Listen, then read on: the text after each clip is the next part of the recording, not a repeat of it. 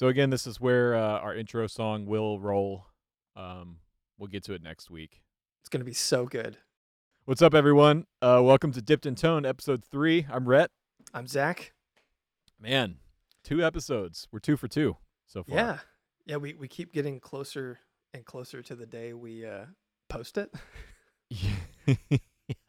We keep inching in closer and closer. It's like, are you free tomorrow? No, I can't do tomorrow. Yeah. Can you do? Oh, yeah, we can do Friday. Okay. I, I was I was telling Morgan I was like, if we don't do it today, maybe we'll do it tomorrow, and if we can't do it tomorrow, we'll probably do it Monday morning. And then, Yeah, we'll just do it Monday. But dude, Tilly and I did that uh, for the Backstage Journal pod yesterday on Oh, really? Thursday. We just recorded it and put it up. nice. I mean, it's fine.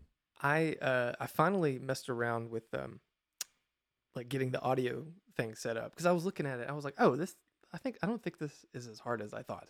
Yeah. And um, I I posted it, but I don't know how long it's gonna take to like Oh, right. get on the internet. So Where where all did you post it? Because we should tell the people. I it, it said everywhere. well, like Apple, Spotify. So I'm assuming that's Spotify, iTunes, Stitcher, Google Play, all that stuff. yeah, pretty much everything was selected. Okay, good. So, So now we're in audio form, apparently. Uh, you can not just watch us on YouTube, but you can hear us, our beautiful voices, in audio land, wherever fine podcasts are downloaded. right, or you just go to a, a YouTube to MP3 website and like put Yeah. the link, and then download it, and then put it on your phone. Yeah. Or You can use one of those old school iPod 30 pin cables, you know, the USB cable, and like just sync it to your phone. Remember when you had to do that? You actually had to plug your your iPod or your first iPhone into your computer to like update it and stuff. oh yeah, do do you remember seeing like the very first iPod? Yeah. Oh, I remember where I was the first time I saw it. Me too. Me too. Where Yeah. where were where were you? Oh my god. I- I was uh it was the summer between my 8th grade and freshman year and uh I played football that that season for some unknown reason. Um I think my parents like kind of just signed me up for it. Right. And uh we had football camp, which is the worst thing in the world. Like I I went to band camp, so I can sympathize. It sucks. It's like, hey, let's go to Middle Georgia in August, which is the hottest place on earth. It is Yeah. hotter than hell in the middle of Georgia. at some small college for a week, and we're gonna get up at 5:30 every morning. You're gonna get up and give yourself brain damage from uh, 5:30 in the morning till about 8:30 at night, and Yep. um, because sports. That's it, man. That was it. But one of the kids I went to that camp with had one of the first iPods, and I remember he like pulled it out. We were in the dorm room, and I was like, "Whoa!" It, was, it blew my mind that you could like spin the thing, but it didn't actually move. But it, Oh man. Yeah. Uh, I saw it. I was in I was in college, uh, and I was in like a like my freshman year. I think I was at in a choir class because like anything I could do to get an elective and not have to like study, I was all about that. Yep. And um, one of my buddies had one, and like it still it had the buttons on the top. Yep. You know, and I was like, this is gonna change the world. it will hold a thousand songs, dude. I don't even know a thousand songs. it's it seems so just ancient now. I mean, considering like literally everything is at our fingertips now, like Yeah. everything. Yeah, exactly. I Except mean, for we're Taylor speaking over Swift the on internet Spotify. and recording a podcast, which didn't exist. Yeah. then. Yeah, What what's a podcast? What's a podcast? Weird. Anyways, yeah. So this is Dipped in Tone. Thanks everyone for. Oh, we should flash the logo. We got the logo. Are we ready to show that? Uh, I don't know if it's completely done yet. Maybe okay, we'll be. flash the logo next week. You'll see it. I'm real excited about it. It's cool. Yeah. We're gonna have it on some merch. yes, Uh, also, there's a Patreon now. there is a Patreon. It's uh, I don't. It'll be in the description because I don't. It's just dipped in tone. Yeah. Probably dipped. yeah, there's right now. I think there's just one level of support, and uh, it's a There way to. One of the things we wanna- we want to start doing. There's a reason for the Patreon actually, and it's not just you know. So hey, give us money. It's Right. uh, we we want to start doing things where we go out and just buy pieces of gear to talk Mhm. about and play, uh, and sort of review them, and then we'll give them away to the patrons. I know a couple Yeah. other podcasts out there, some YouTube channels do that, and I like that model. I think it's cool. So Yeah, it's um, I, again, we're we're not trying to get rich off of this. it's just Yeah. like to pay for the hosting of the podcast, and um, that's basically it. and Just the then, hosting. and and then to get gear to like do funny stuff and and give it give it back away. You know. Yeah. So Yeah. So uh, that's it. You can f- uh, follow the, the link in the description for that. yep yep. Uh, what's been going on for you this week, Zach? What's up? What's new? Man, I have just been trying to get Mythos a little bit more streamlined, and I got a bunch of uh, prototype circuit boards and enclosures, and they're just gonna hopefully make my life easier because I'm gonna start getting help. Uh, and that's been the biggest thing, just like trying to like get caught up Yeah. because I mean, you know, it's like you can you can never catch a break, and when you finally do get a break, you're like, you know, I should probably be working. Yeah, yeah. I don't do I don't I don't do um vacations or anything like that very well. I don't take No. time off. If I, if I'm like just even relaxing around the house, it stresses me out. I need to be doing something.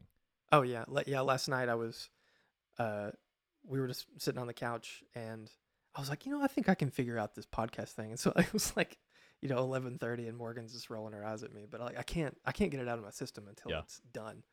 So Yeah, we're we're definitely cut from the same cloth on that kind of thing. Yeah. But I think uh, you know what? I think it's a good thing because it it keeps you I think in order to do this kind of thing for a living, like owning your own company or running a YouTube channel, but any kind of like self-employed where you are accountable, Mhm. solely accountable for the success or failure of whatever you're doing, I think you kind of have to have that sort of personality type to make that work. In my Yeah. opinion, it's Yeah. that like always wanting to drive and do better and and get new things done and and all that kind of stuff. Um, because I'm definitely that same way about the YouTube channel. It's like, oh, I got I just put a video out the other day and it's doing really well, and Oh, the I one. felt I felt good about it for like a day, and now I'm like, all right, got to do the next thing. Well, tomorrow's the show, but Right. after that, it'll be the next thing. You know.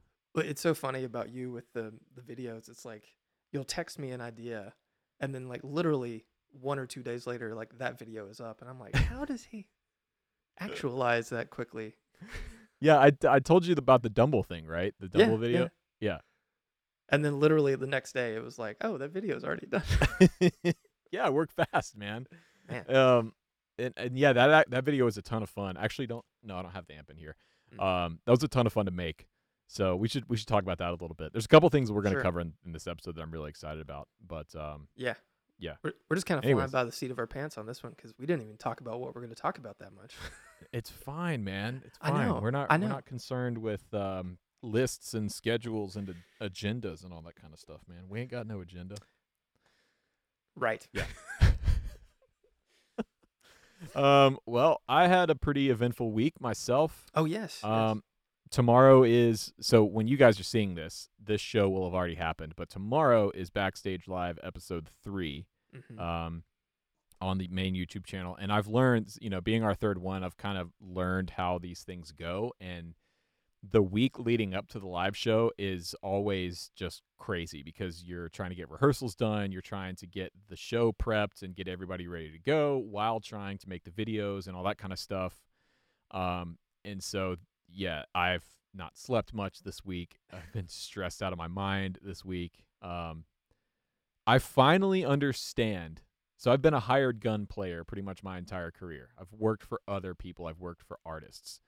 And I've always felt invested in what I was doing and invested in the music we were playing. But at the end of the day, it was never like my name on the marquee. And Right. and so I I would be bummed if we had, you know, we played a venue and it wasn't full or we played an empty room and I'd be excited if we played a full room or whatever. But it's a different thing now I feel more in the the driver's seat in terms of like, you know, I'm not an artist or anything like that, but this is kind of my baby. It's my thing. And so uh, there's a lot of stress and anxiety based around like, man, I hope people watch it. I hope people like it. You know, I hope it sounds good. I hope it works.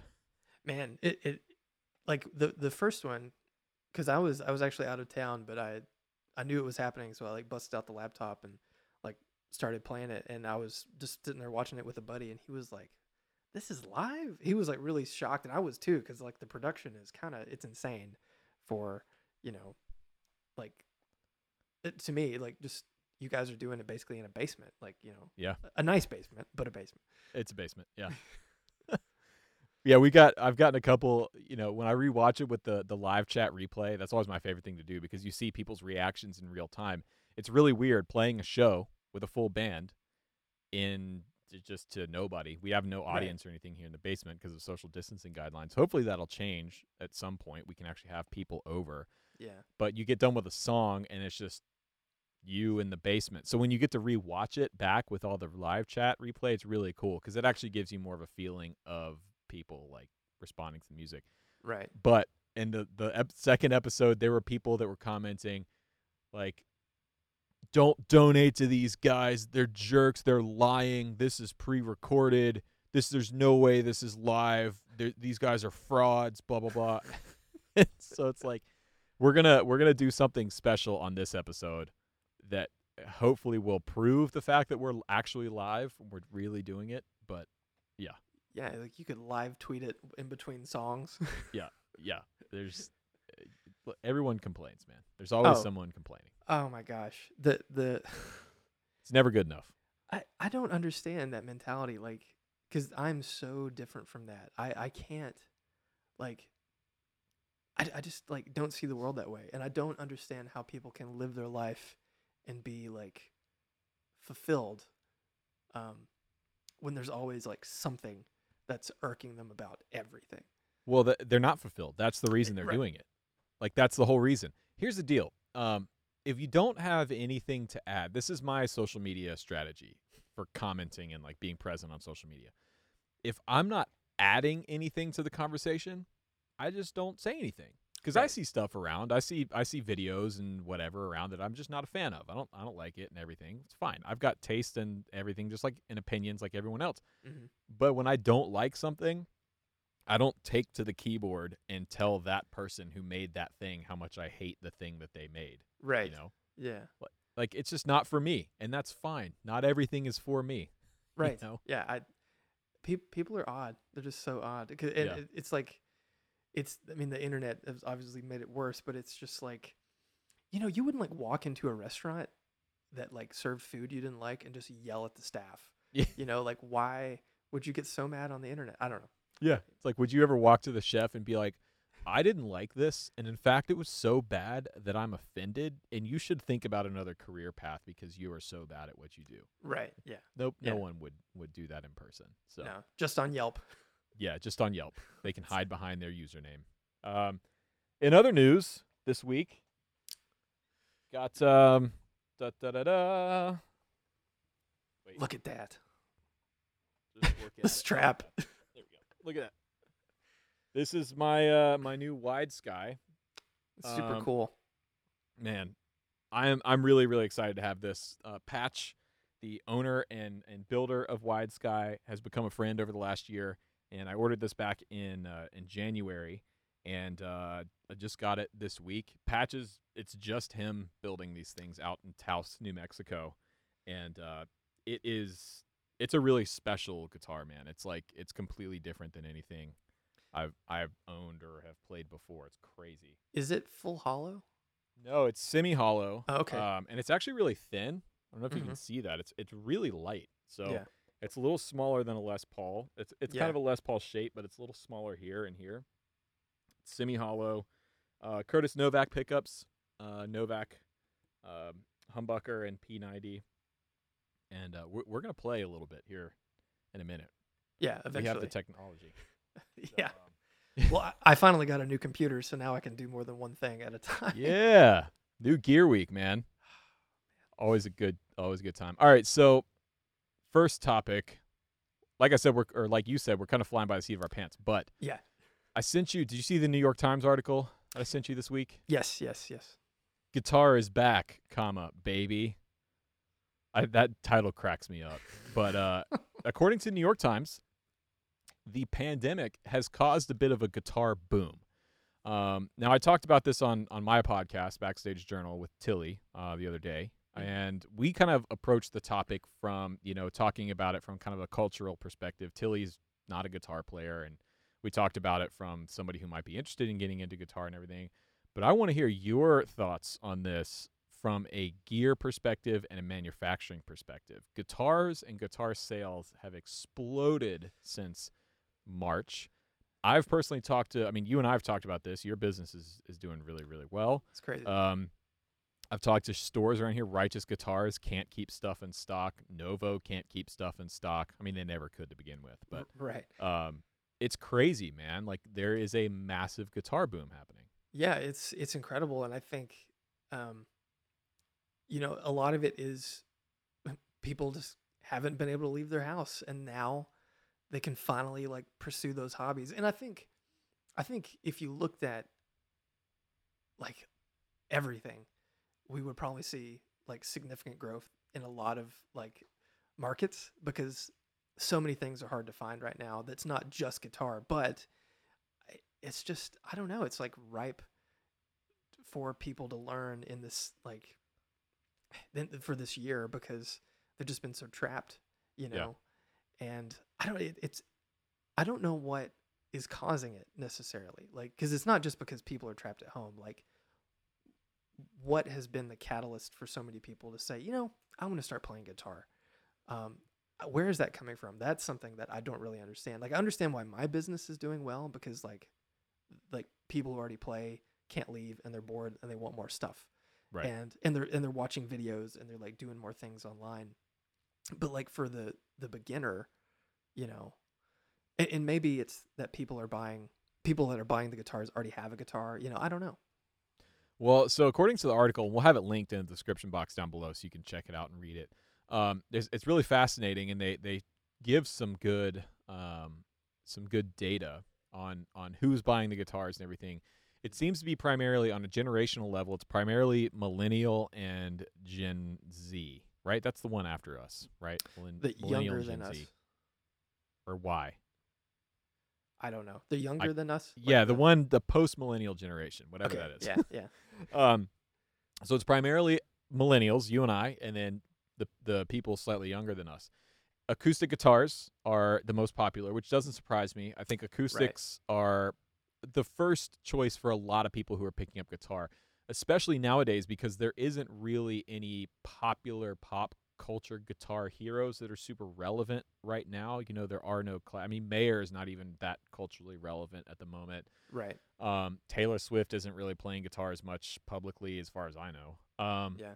So you know, I think people are, are listening to their their Ed Sheerans and and things like that, and they're picking up acoustic guitars. Also, I think from a practical perspective, someone who's a total beginner is going to look at an acoustic versus an, versus an electric and say, well, with an acoustic, I just have to buy the one guitar. Right. With an electric, I got to get this amp thing, and I got to have apparently a cable to, and then there's all these like weird boxes that you put on the floor and they make noise. There's all Yeah. kinds of uh, extra shit to go with it. You're gonna plug Um, it into the wall. My question though is of the people that are picking it up now, how many are actually going to stick with it once things get back to normal? I, I I've thought that myself because like, you know, I even when I was learning, you know, and that was 20, 21 years ago almost, like when I started, um, I had severe burnout like at the beginning. Like I I played guitar like super into it. I was super excited, and then I didn't touch it for like months. And I think that we're gonna see a lot of like people just shoveling it under the bed. There's going to be a lot of like inexpensive guitars on Craigslist and Facebook Marketplace in, in a couple years time. I think well, I think in a couple months time, man. If you're if you're a if you're a used guitar or used gear person, you give this a couple months, and you're gonna start to see stuff pop up on Reverb and eBay and Craigslist Yeah. for pretty good pretty good deals. I think. But but one of the things that we saw was uh, Fender Guitars has recorded more sales this year than any other year in their history, right? Yeah, yeah, crazy. And they quoted one of the Sweetwater sales people as saying it's according to their numbers, Sweetwater was saying it's like every day is Black Friday for them. Man, it's crazy. it's so crazy. which is crazy. So on one hand, that's really good, right? As guitar players and people in the guitar industry, I think it's really cool. There's a lot of new people coming in, and and a certain percentage of those people, it may be seventy percent, it may be thirty percent, I don't know, are going to stick with it and become lifelong players, yeah. uh, which is great. And if by some chance you are one of those um, people and you've made it deep enough down the guitar rabbit hole YouTube niche that you found our channel, welcome. Uh, we'll, we'll be beginner friendly. yeah. know? Yeah. Yeah, For sure. So, and I've actually thought about starting to make more beginner videos on my channel to try and appeal to those those new people, you know. Right. Well, I think, you know, a lot of the guys that do that are, are finding like a lot of great success right now. A lot of great success. Jeez. Great success. In the last podcast, I said something really stupid, and Morgan has been making fun of me like every day because of it. what did you say? I'll have to find it and quote it in the thing below. It was like guilty until proven otherwise, I think is what I said. That's guilty until proven otherwise. Like, Yeah. you're not wrong. I mean, that's kind of how that saying but- goes. It's not the saying though, and it's It- like stupid. So, I mean, look, man, I think it's a really good thing. And the other thing that I talked to Tilly about, which I thought was cool, is there's people now that are picking up guitar that in 10, 15 years are going to be the next generation of artists and people that are, you know, out there playing at the Grammys and stuff. Like there there are Right. young kids picking up guitar now that are going to be the next generation of of artists. And that this what's happening now, which part of the reason this is so exciting to me, if I can organize my thoughts, this boom that's happening now is going to have ripples and repercussions years and years and years down the road in the music world. There are people that are picking up the instrument now that are going to help keep it relevant for future generations, oh yeah. which I think Yeah, is totally. amazing. yeah, it's it's really cool, and uh, it, you know, I'm. It's one good thing to come out of of all this tragedy, basically. It's Yeah, it's a silver lining for Yeah. sure. But um again, man, I think the the other side of it too is because people aren't really into and by what I'm I'm speaking on a very broad general scale here, but you know, generally speaking, I think a lot of the people that are picking up these guitars now are not necessarily interested in learning Zeppelin or Clapton or the Right. Beatles or whatever. Yeah. Right? Which to me, on one hand is sad, you know, I think a lot of those people will find it eventually.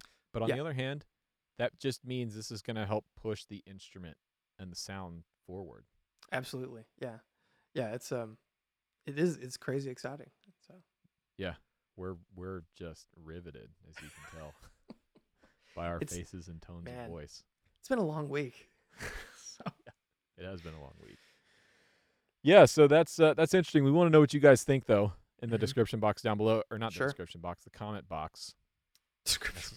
I sound like I'm signing off for one of my damn videos. They- Um, they log in and they change the description of our. yeah, what do you guys think about this, though? We like having the discussion. You know, Yeah, Um, is this a good thing for guitar? If if you don't think this is a good thing, I want to hear your perspective. I'm specifically interested in hearing people that think this isn't a good thing for the guitar. yeah. I think I think an argument against would be a lot more interesting conversation for sure. Yeah, yeah, because we're both in agreement here. So Yeah. That's boring. yeah, that's super boring. there was another topic Mm. that uh, oh the casino guitars video. yes, yes. We got to talk about that.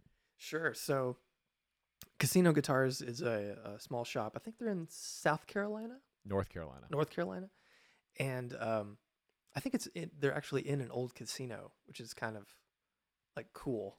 I did not know Uh, that. Yeah, but they um, they're trying to get their YouTube game up, and and they do some you know good videos, and they have like cool gear at their shop. But um, they posted a video that was kind of like I should pull up what the actual like name of the video was, but basically saying talking about um, paid gear reviews and you know is it disingenuous like you know and, and they kind of brought to light some things that I don't think a lot of people were were necessarily privy to about how much these things can cost, like to actually pay for a, a, a pedal demo or a gear demo in general. Um, payola, Yeah. paying for pedal and gear reviews, and um, they were saying that there's demoers out there charging upwards of ten thousand dollars. Okay, now that I have to take issue with. So Yeah. I, I did watch the video. Well, someone Um, told them that apparently. You, I didn't hear you. Dropped out for a second. What did you Oh, say? they they said apparently someone told them that someone yeah. is, is asking that. there's there's no and here and I say this. I, I like that their YouTube channel, and I've met those guys at NAMM before. They seem Mm. super cool. So this is in no way like trying to bash them, but I think that they're way off base with that ten thousand dollar number. I don't know who they who they heard that from and who that person might have been talking about, but there's no th- there's just no way there's no way any YouTube channel out there is making ten thousand dollars for a gear demo video, no matter how big your channel is. Like No. there's there's just no way. That number is so high. yeah, Yeah. very very skewed. And um, you know, apart from that, really, I mean, the video's touching on things that I kind of, I mean, that I agree with about. It it does seem to be a little bit unfair, um, or, or or disingenuous. I think is the best word that I can use for it. But but I will say this too because I have had probably more interactions than most with YouTubers and um, trying to pay for stuff and you know whether I did it or not is neither here nor there. But most of the guys that make these demos, uh, they they say they only really play gear they like. Mm-hmm. So you know I think that a lot of people think, oh, you know, they're getting paid, they're going to make demos of everything, regardless of how good it is or, or not. But most of the guys will, they, you know, they say, you know, if I don't like it, you, you know, you're going to get it back. I'm not going to make a video for you. Yeah. So Yes, this is uh, interesting because we both we come from sort of both sides of the spectrum here, right? You're Right, a gear yeah. manufacturer, and I'm a YouTuber. Um, so in full transparency, I nine times out of ten don't do any kind of paid or sponsored videos at all, and I don't really do gear demos, just Yeah. because frankly I don't I don't think gear demo videos are interesting, and and I'm I don't watch demo videos, and I'm not interested in making demos if I'm going to make a video about a piece of gear, I'm going to try and find a way to wrap it up in. Okay, so a perfect example is the video I put out this week, the Dumble. What is the Dumble sound? Right. So that video came about because Amplified Nation sent me that amp just to check out. There was no discussion of, hey, we need you to do a video. Hey, I'm going to pay you this much to say these things about my amp. There's no money changing hands. I'm going to send that amp back. Uh, I just wanted to check him out. I'd seen RJ Ronquillo's videos on him. They seemed Right. great. Yeah. And when I got that amp, I started playing it and was genuinely pressed, impressed with the way the amp sounded. I like it. I'm playing it on the show tomorrow. they're great. And I realized I've never made a video about Dumbles. I've never made it. I've never really had a Dumble amp here, and so this might be cool. What is the Dumble sound? And so that piece of gear facilitated that video for me. Um, yeah. the other side of it is I have been offered to make I've been offered to be paid to make videos before. The most recent example would have been the Torpedo Captor X behind me Mhm. here. Um, two notes, great company. I really like those guys. When the Captor X was coming out, we were in talks of like, hey, what's your rate to do a video? You know, and I I told them it's like I don't do demos. It's not going to be a demo video if we're gonna if you're gonna pay me to make a video, I'm not gonna tell talk about how great your product is, but I'll use your product to teach an idea. And the idea at the time was, okay, here's everything you need to know about impulse responses. But as we got further down the line, um, you know, if a company's paying and, and the price I quoted them for the video was about I think I think it was fifteen hundred dollars, either fifteen hundred or two thousand dollars for the video Mhm. which for me I feel like is fair. To make one of my videos usually is is two days, a day and a half, two days worth of work. Um, I, I have a channel that gets a lot of engagement compared Right. to other channels in the guitar space, and so I felt that that's a fair price. We agreed on that price, and um, once I got into the process of making the video, they rightfully so were like, "Hey, we want to see the video first to, to make some revisions." If needed, we want to make sure you talk about these things and we want to make sure that you highlight these things about our piece of gear, which is fair, right? They're Right. offering to pay for placement on my YouTube channel, but I don't like that. I, Yeah. I'm not the type of person to be told how to make something and what I should or shouldn't say in a video. And so what I I just kind of came back to them and said, "Hey guys, look. Um forget the money. Don't pay me. Uh, uh, just let me keep the torpedo. I like it. It's a good piece of gear. I genuinely like it, and um, I'll make a video talking about it because it's a cool new piece of gear. And in return for not paying me, I'm gonna say whatever I want to say about it, and I'm gonna make the video however I want to make it. and Yeah. they were cool with that. Yeah. Um, so it's there's always this weird tension that I have when talking about a piece of gear. Like this wide sky is a perfect example. I met Patch last year. We hit it off. We developed a relationship.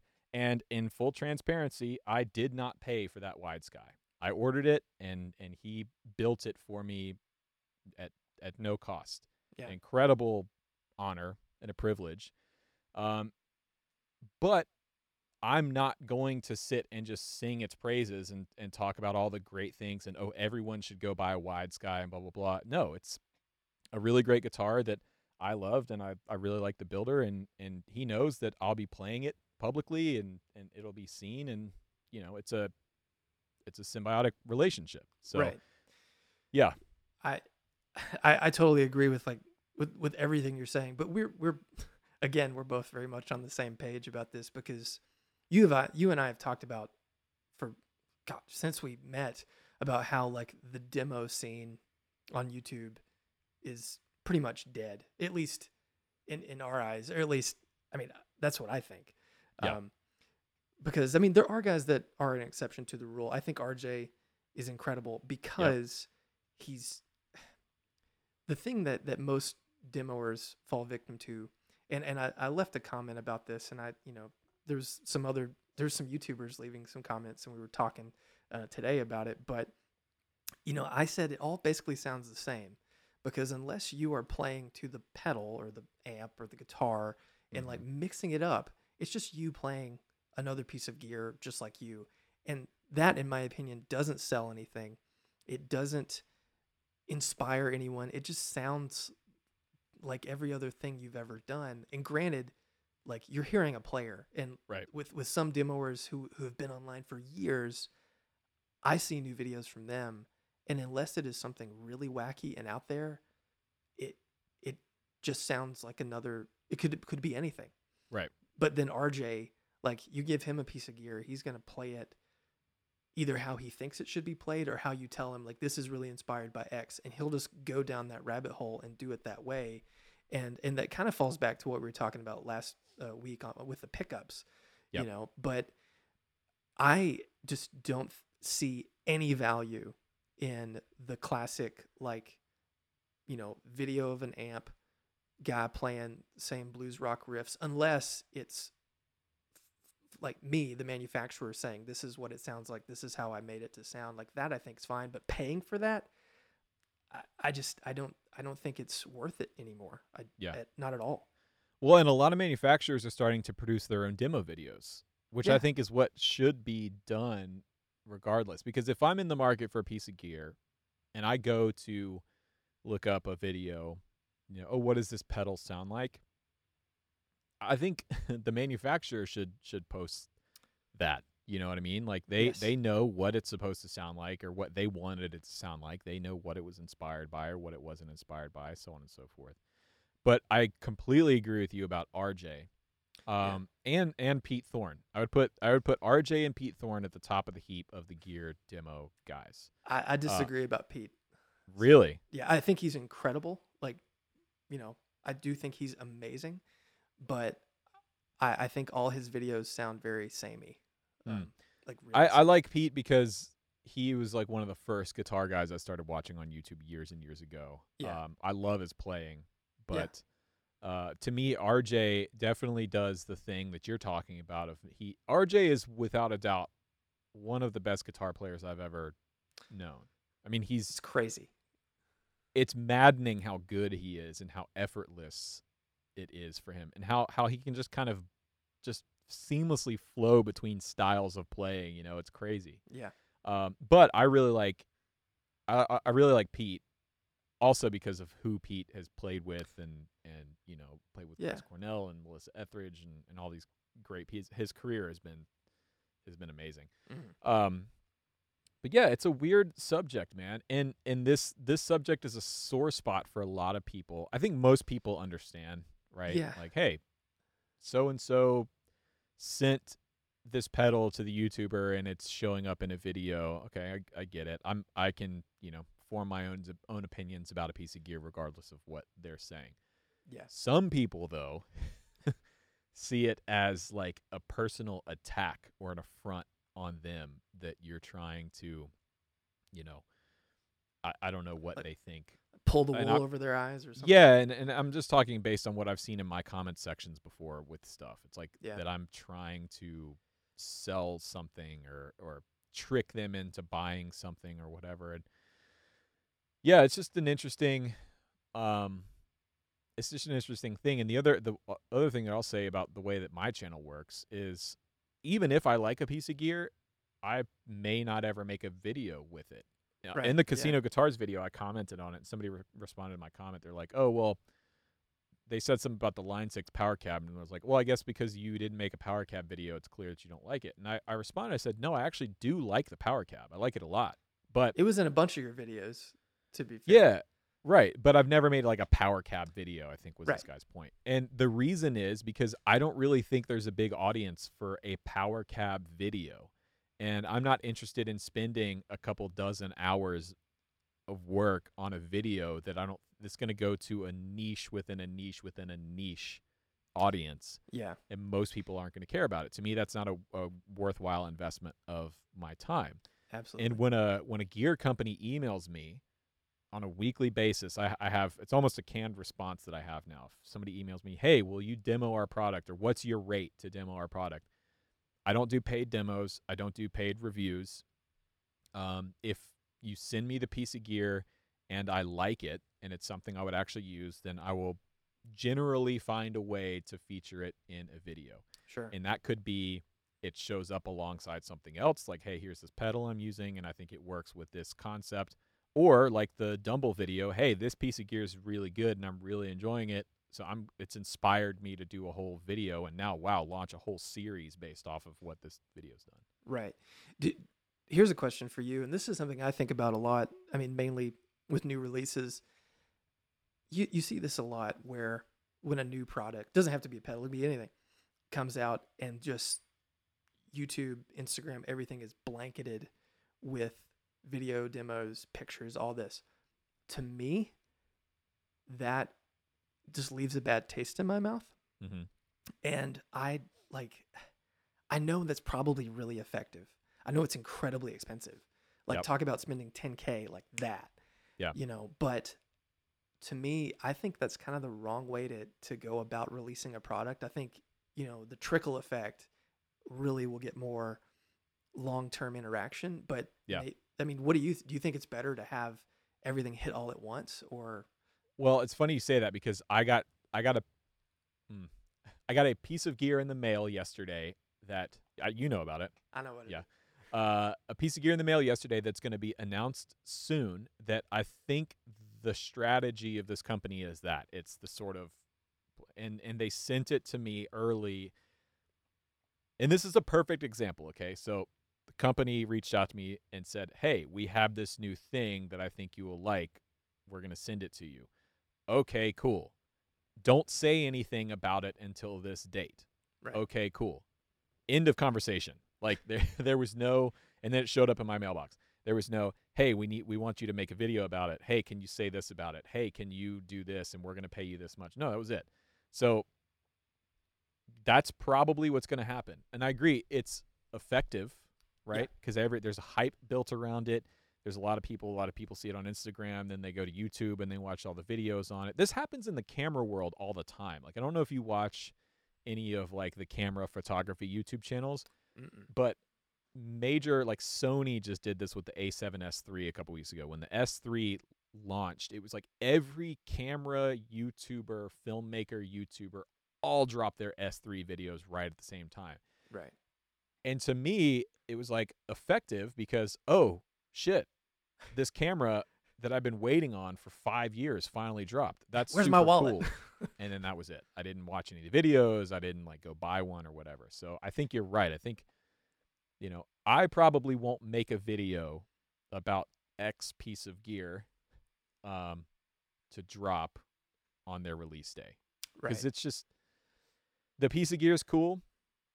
Um, I've been playing it a little bit. My initial impressions on it are, mm, it's cool right. would I buy it on my own outside of YouTube?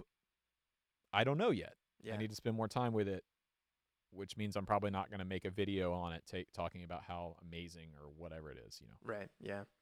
Well, you know, I, I this this is just one of those weird topics that I I think is something we should have more conversations about. Yeah. Um, in the guitar community, like you know, because I think it's good to let everyone understand like where companies are coming from. So Yeah. Yeah, it is a it's an interesting topic, but I think transparency is is the best policy. And and the thing I always revert back to is like, man, you know, cuz I've taken heat about this. I think all guitar YouTubers who talk about gear. I know Mary Spender is taking heat about this stuff. I know Paul Davids is taking heat about this stuff.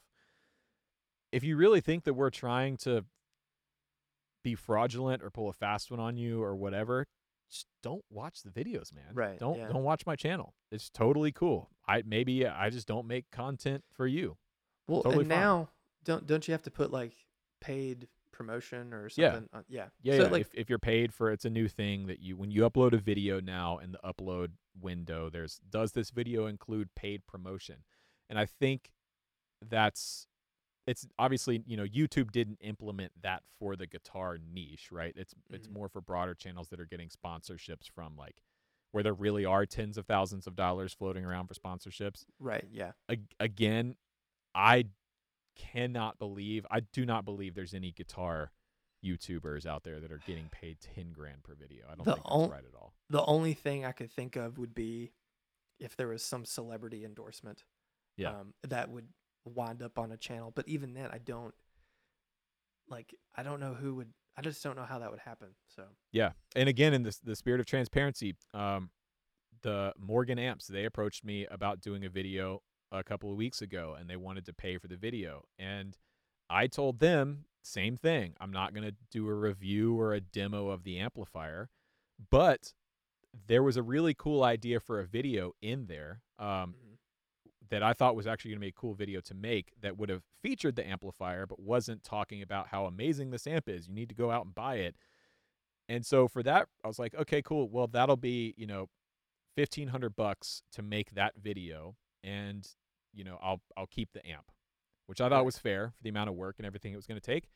And they didn't agree on it.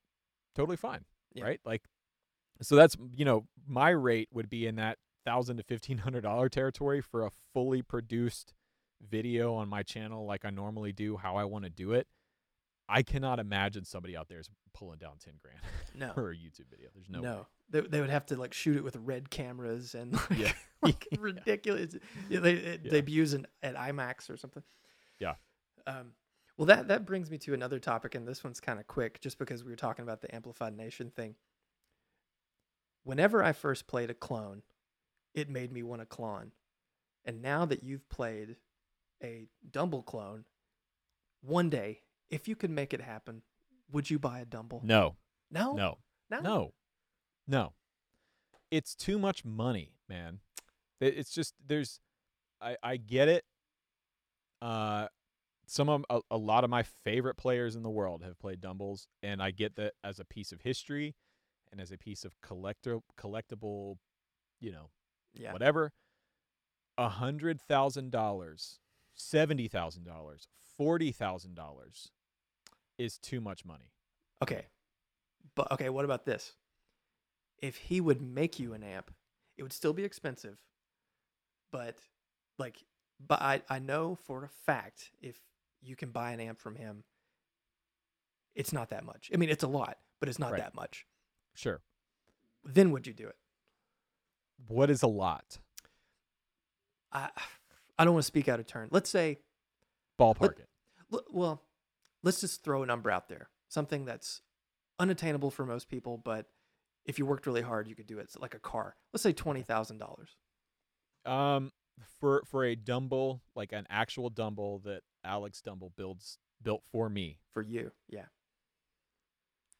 Like not not right now, like years down the road. Yeah, yeah, yeah. Mm-hmm. Twenty. Yeah, tw- ten to twenty. I could see. I'm gonna text.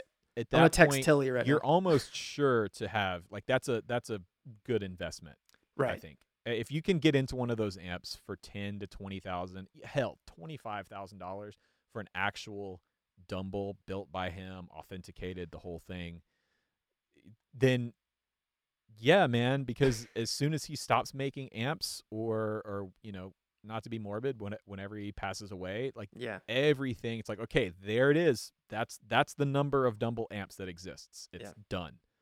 Right? And then everything starts to to go up with that. So you're almost certain to at least not lose your money.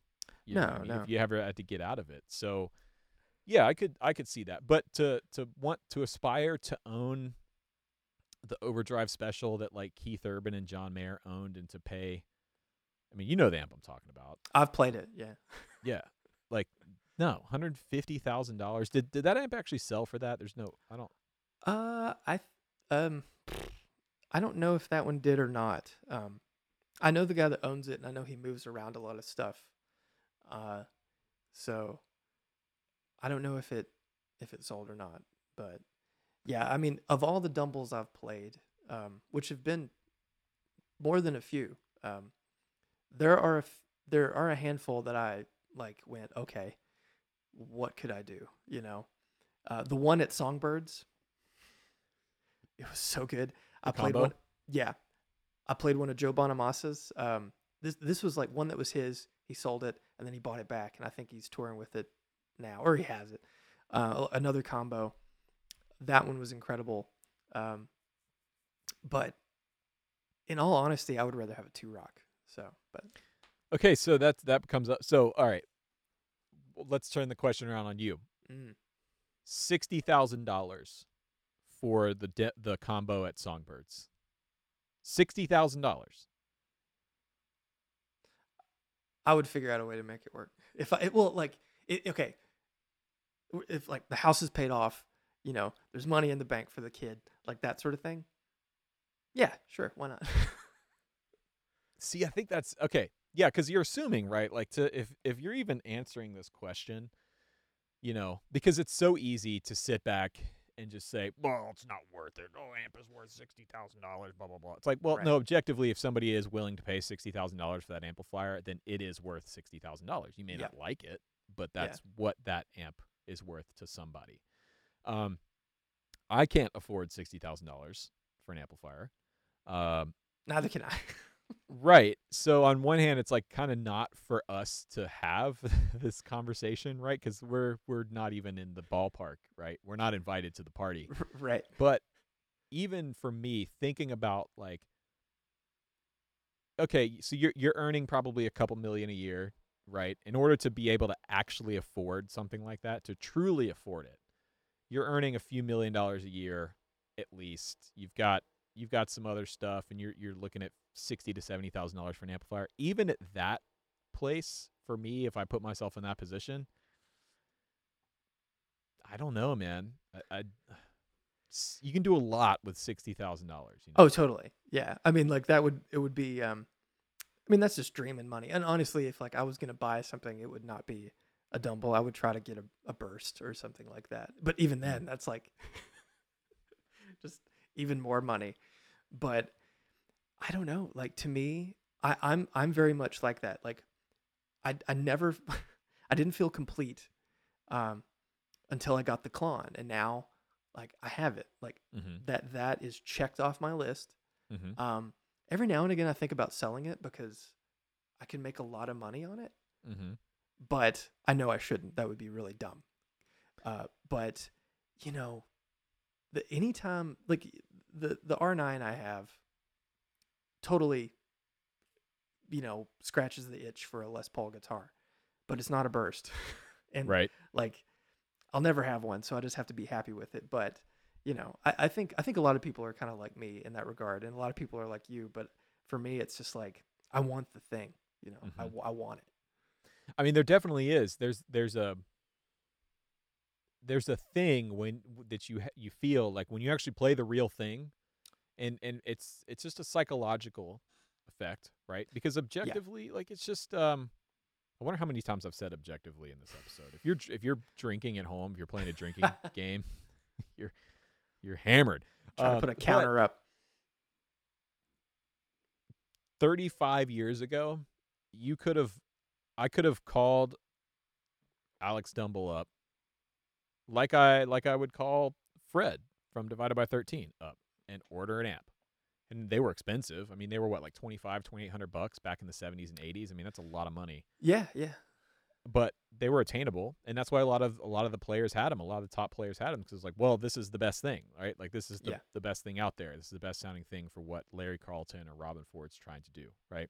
Right. Yeah. Um, but you're right. When you play the real Dumble, there is this sort of mystique around it, and like, oh man, who else has played this amp? And yeah. I just think I'm not as as um.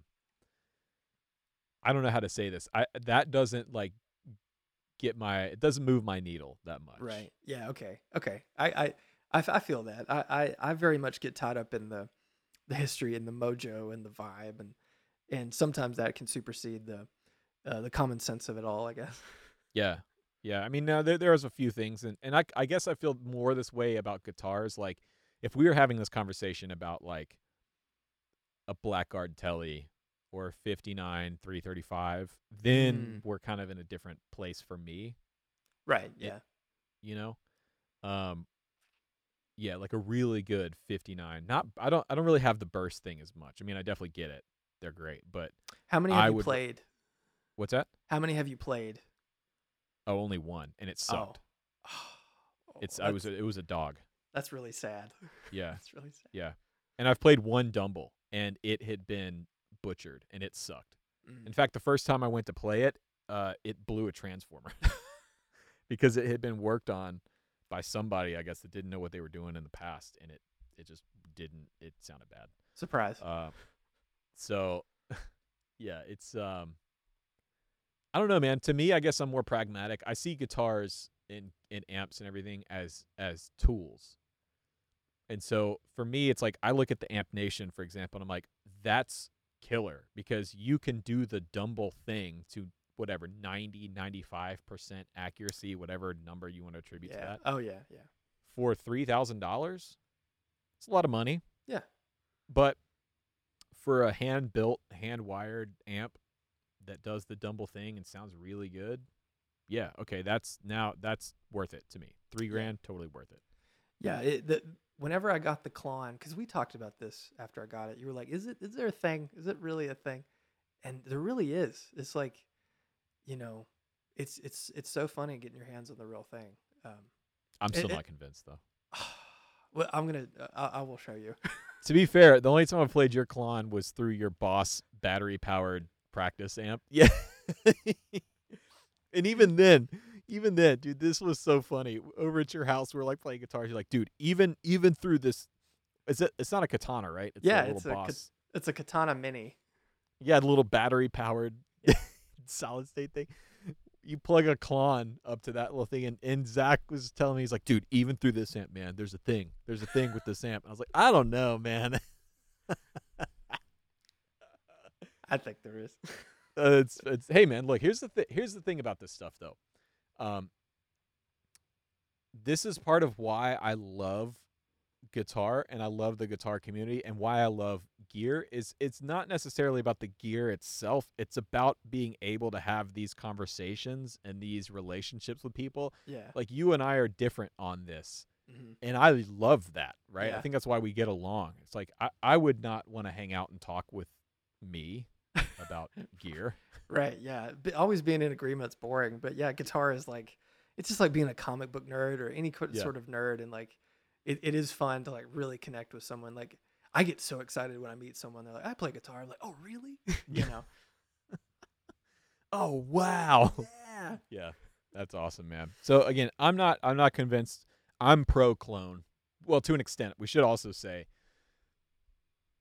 cloning when it's not taking away from the original builder and the original person, right? Like if Yeah. if Dumble was still out here trying to like make a living building the amps and everything and and there were all these people cloning what he was doing and it was taking away from his business as like a single person building apps, then to me it's a little bit different. But Yeah. Well, I don't. I can't. I don't have much of a leg to stand on because I make the Mjolnir, uh, and Bill's still doing his thing. But you know, it's like with stuff like that, people are always if they want a clone, they can get one, and nothing I make is going to convince them otherwise. Yeah, but I don't think. No, I don't think. I don't think that. That's no beef on you or any of the other dozens of pedal manufacturers that build Klon clones because the original, what everyone's after, are the original clones, and and Bill Finnegan's not doing those. He's doing Yeah. the KTR, which is not. I owned one. It's not an original clone. Right. Um. He's apparently trying to bring back the big box, um, which I think he should. I think absolutely he should, and he should sell them for like eight hundred dollars or something, and he will sell them all day long, forever. Amen. I would buy another one. You know, Mm. like I, I I think he totally should. Um, so I don't know. See, now that's an interesting thing because even at that, like, okay, you can have a Klon 2.0, and let's just assume it's like it's the right box, it's the right parts, it's built by Bill, and you're like 800 bucks. I'm like, hmm, no. I think, but again, this is our difference. This is our difference. To me, it's a tool, Right. right? Yeah. The, the the Klon thing is a great sound. It's a great tool to have in your toolbox. Uh, I would buy a Mjolnir Mm. Over over the eight hundred dollar Klon. I think maybe Well, maybe not. To be fair, I mean I bought a. I mean I'm speaking out of two sides of my mouth. I bought a Tonebender Mark One. Right. It's around here somewhere. It was a thousand dollar pedal, eleven hundred dollars after taxes. Um, so you know, I'm just Well- full of shit. You guys don't listen to me. I I think it's I think a lot of people are like me and they they don't gig and probably have no prospects for a gig and they get tied up in that like oh I can have the, thing it's like why the Ceriatone is so widely popular um but I totally get what you're saying so Yeah. I don't know. I don't know. I'm just uh firing from the firing from the hip here, I guess. You know. Speaking of uh guitar, should we play a little bit? we can try What did you uh cuz you you told me you were set up to play something. What did you have? well I just I just hooked up things I didn't like prepare a song or anything Uh no, I yeah, no no. I mean like you were talking about a piece of gear or something, right? Oh yeah, so I like I did get a bunch of questions. I posted a um, question poll thing on Instagram. Yeah, let's do a little Q&A here. Well, and most of it was like a little too open ended for us to do. But one thing was like how to make any gear like kind of reflect your sound. Like how do you make something your own? Ooh. Um, which that's I mean that's a that's a long conversation. But like I think the one thing I've learned with pedals is don't play the pedal, just let it accent what you're doing. So. Mhm. Um, I think it comes from time spent just developing your sound in general. And that's going to come from a few different places. It's going to come from A, your physical time spent on the instrument. It's going to come from what you're listening to and what you're letting influence you. And it is going to come from the gear that you play, Yeah. right? Like for a long time, I played Vox style amps, like this Morgan behind me. That's a 2014. Um, and that was my main gigging amp for about five years hmm and playing that amp for so long and getting used to its response changed how I play guitar. It changed the chords that I would go for, Yeah. you know, all that kind of stuff. Um, The one of the things that really inspired me to like get better was was playing amps that didn't have any reverb, didn't have anything.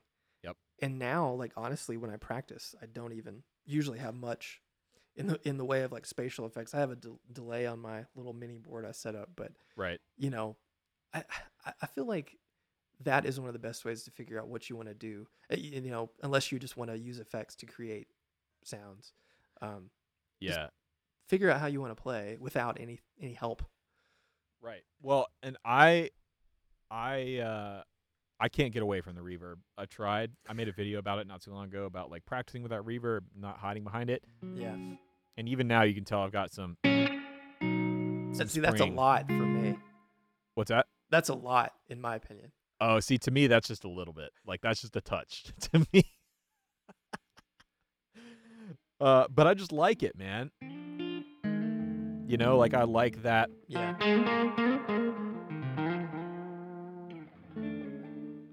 But again, a lot of the people that I liked and that I wanted to sound like, they used reverb.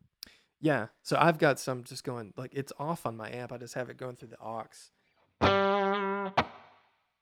Oh, that's real short. Yeah, it's just like a little room sound, but I use I have a, a DM2 Waza.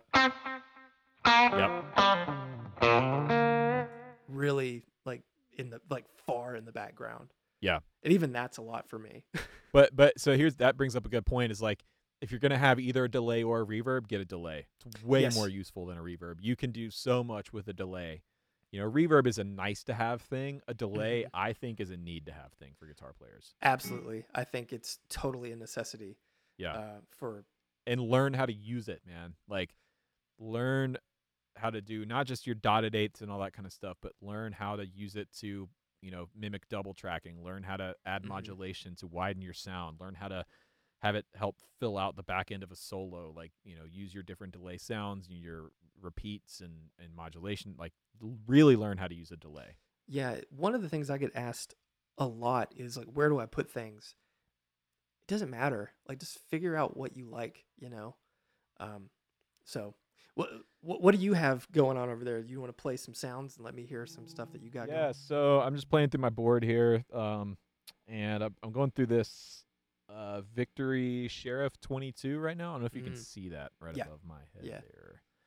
Um, this is actually like the only Marshall style amp that I own, and it sounds really good. I'll turn off the turn off the reverb here. Um,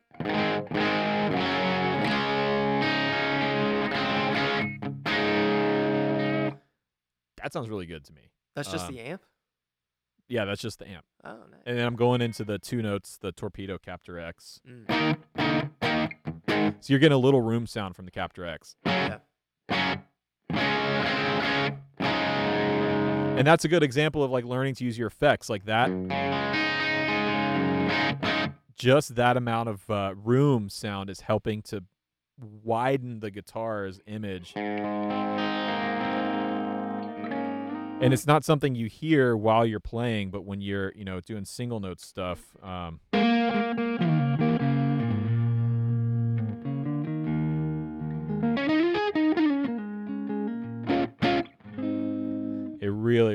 does. To me, it makes it sound way better. Oh, yeah. No, Um, that sounds good. And uh, I've got shameless plug. You guess what this is?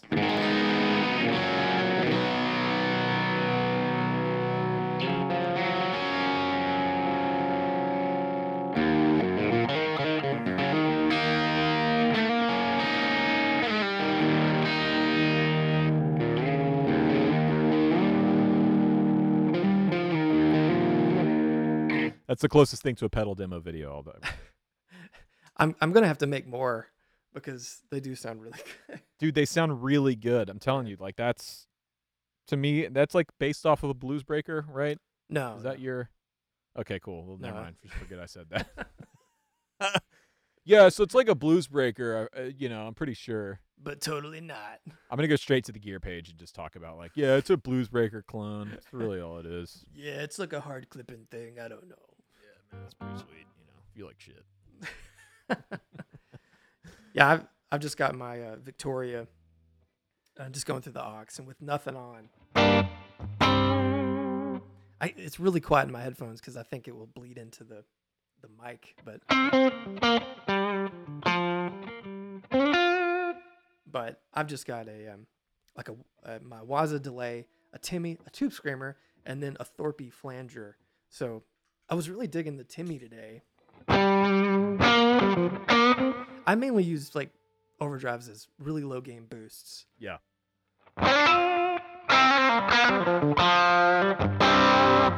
But with the, the screamer on top of it. I know you probably hate that. but I don't hate it. Let me. Okay, so I've got my Timmy on my board here too. Check this out. So I use my Timmy as a medium gain thing, so it is adding some gain from the pedal.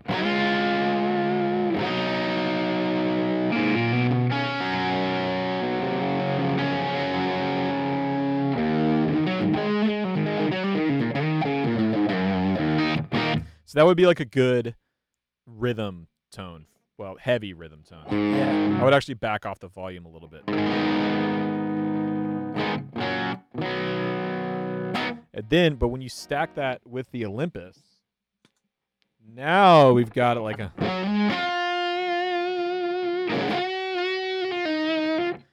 And even into that amp, which is a little dirtier than I normally run, like that's still a good lead sound.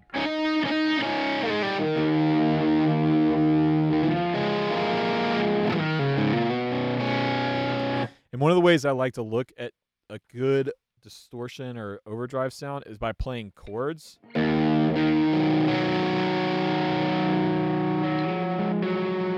How well do those intervals hold together?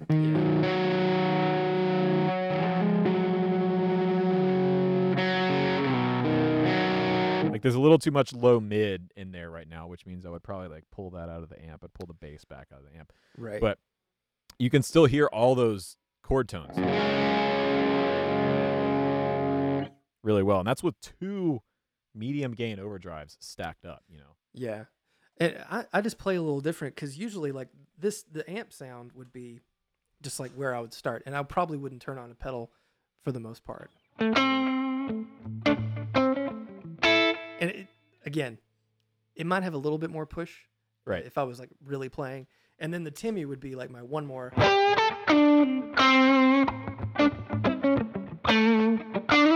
And then the tube screamer would just be for like a solo boost. I would not leave that on Right. because in a band mix that would make you would just immediately hear that. Yeah.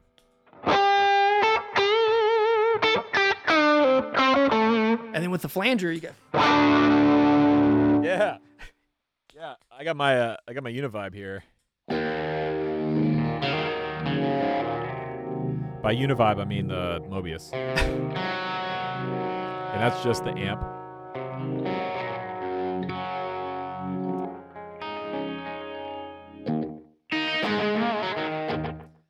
Slapback.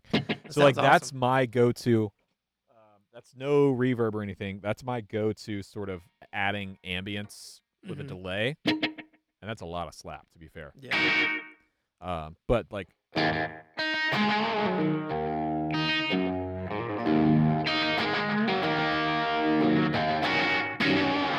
that's way more slap than i would normally use but you could tell it is kind of acting as a reverb there a little bit Yeah, yeah. I, I just kind of tweaked my delay to kind of do something similar with the flanger on.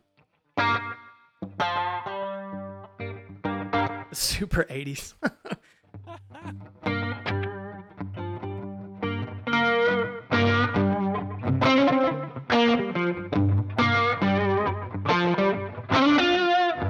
Yeah. Yeah. So I just brought mine down.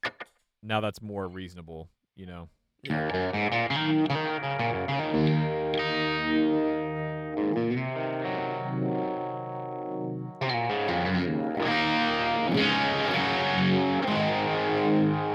sounds more like a like a room.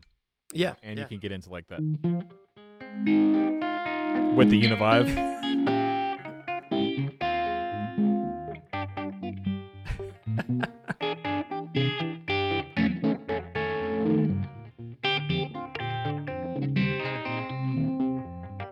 Chet should have used a Univibe, I feel like. He should. He Yeah. absolutely should. have. He would have been way more popular with a Univibe. yeah. They, they would have had those statues of him downtown Nashville with like a univibe like Yeah. molded in brass on the floor. oh Jesus! Actually, that is uh that is one of those things that's on my list of um of gear to own. Um, is a is a real. I want a real deal, great Univibe. Uh, Like a- and I'm a- gonna, an I'm old gonna go one? with uh, Zapata and go Univibe shopping. I think pretty soon. Like a Shin-ei, like a real. I don't know. I mean, it needs to be something I can travel with and not Oh. feel terrible about. So probably not an original one. Yeah. Yeah. Um, but something that has the feel and the sound of an original one. Man, th- there's there's a few out there, um, but the old ones are they're they're they're so cool. Yeah, yeah, I really, really want one really bad. All right. Well, there you go, everyone. That that seems to be it. We got any more uh, topics or questions to cover here? I think I think we're good for today. and Next time we'll plan ahead, and maybe if we play something, we'll do something, or I'll do something more interesting. we'll do con- something more constructive. Uh, anyways, well, let us know what you guys thought about what we talked about today in the uh, in the comment section down below. Uh, especially the payola thing. I'm interested to hear what everyone thinks about that. You know. Yeah. And and you can always email us dippedintone at gmail.com. Yep, we got some emails to catch up on for next week's episode. Thanks, guys, for watching. Subscribe here on YouTube, and now I guess you can subscribe to wherever you listen to podcasts. So uh, do that and leave us a fine rating and review. That actually really helps the podcast out. Um, if you leave a rating on iTunes, that gets us higher up in the search ranking. So Just just listen to what he says and do what he says. people. my whole life is worrying about SEO. So, uh, and also check out the Patreon down below, Yes, yes. linked, where all the other shit is linked. It's all down there. Awesome. Yeah. Thanks, guys.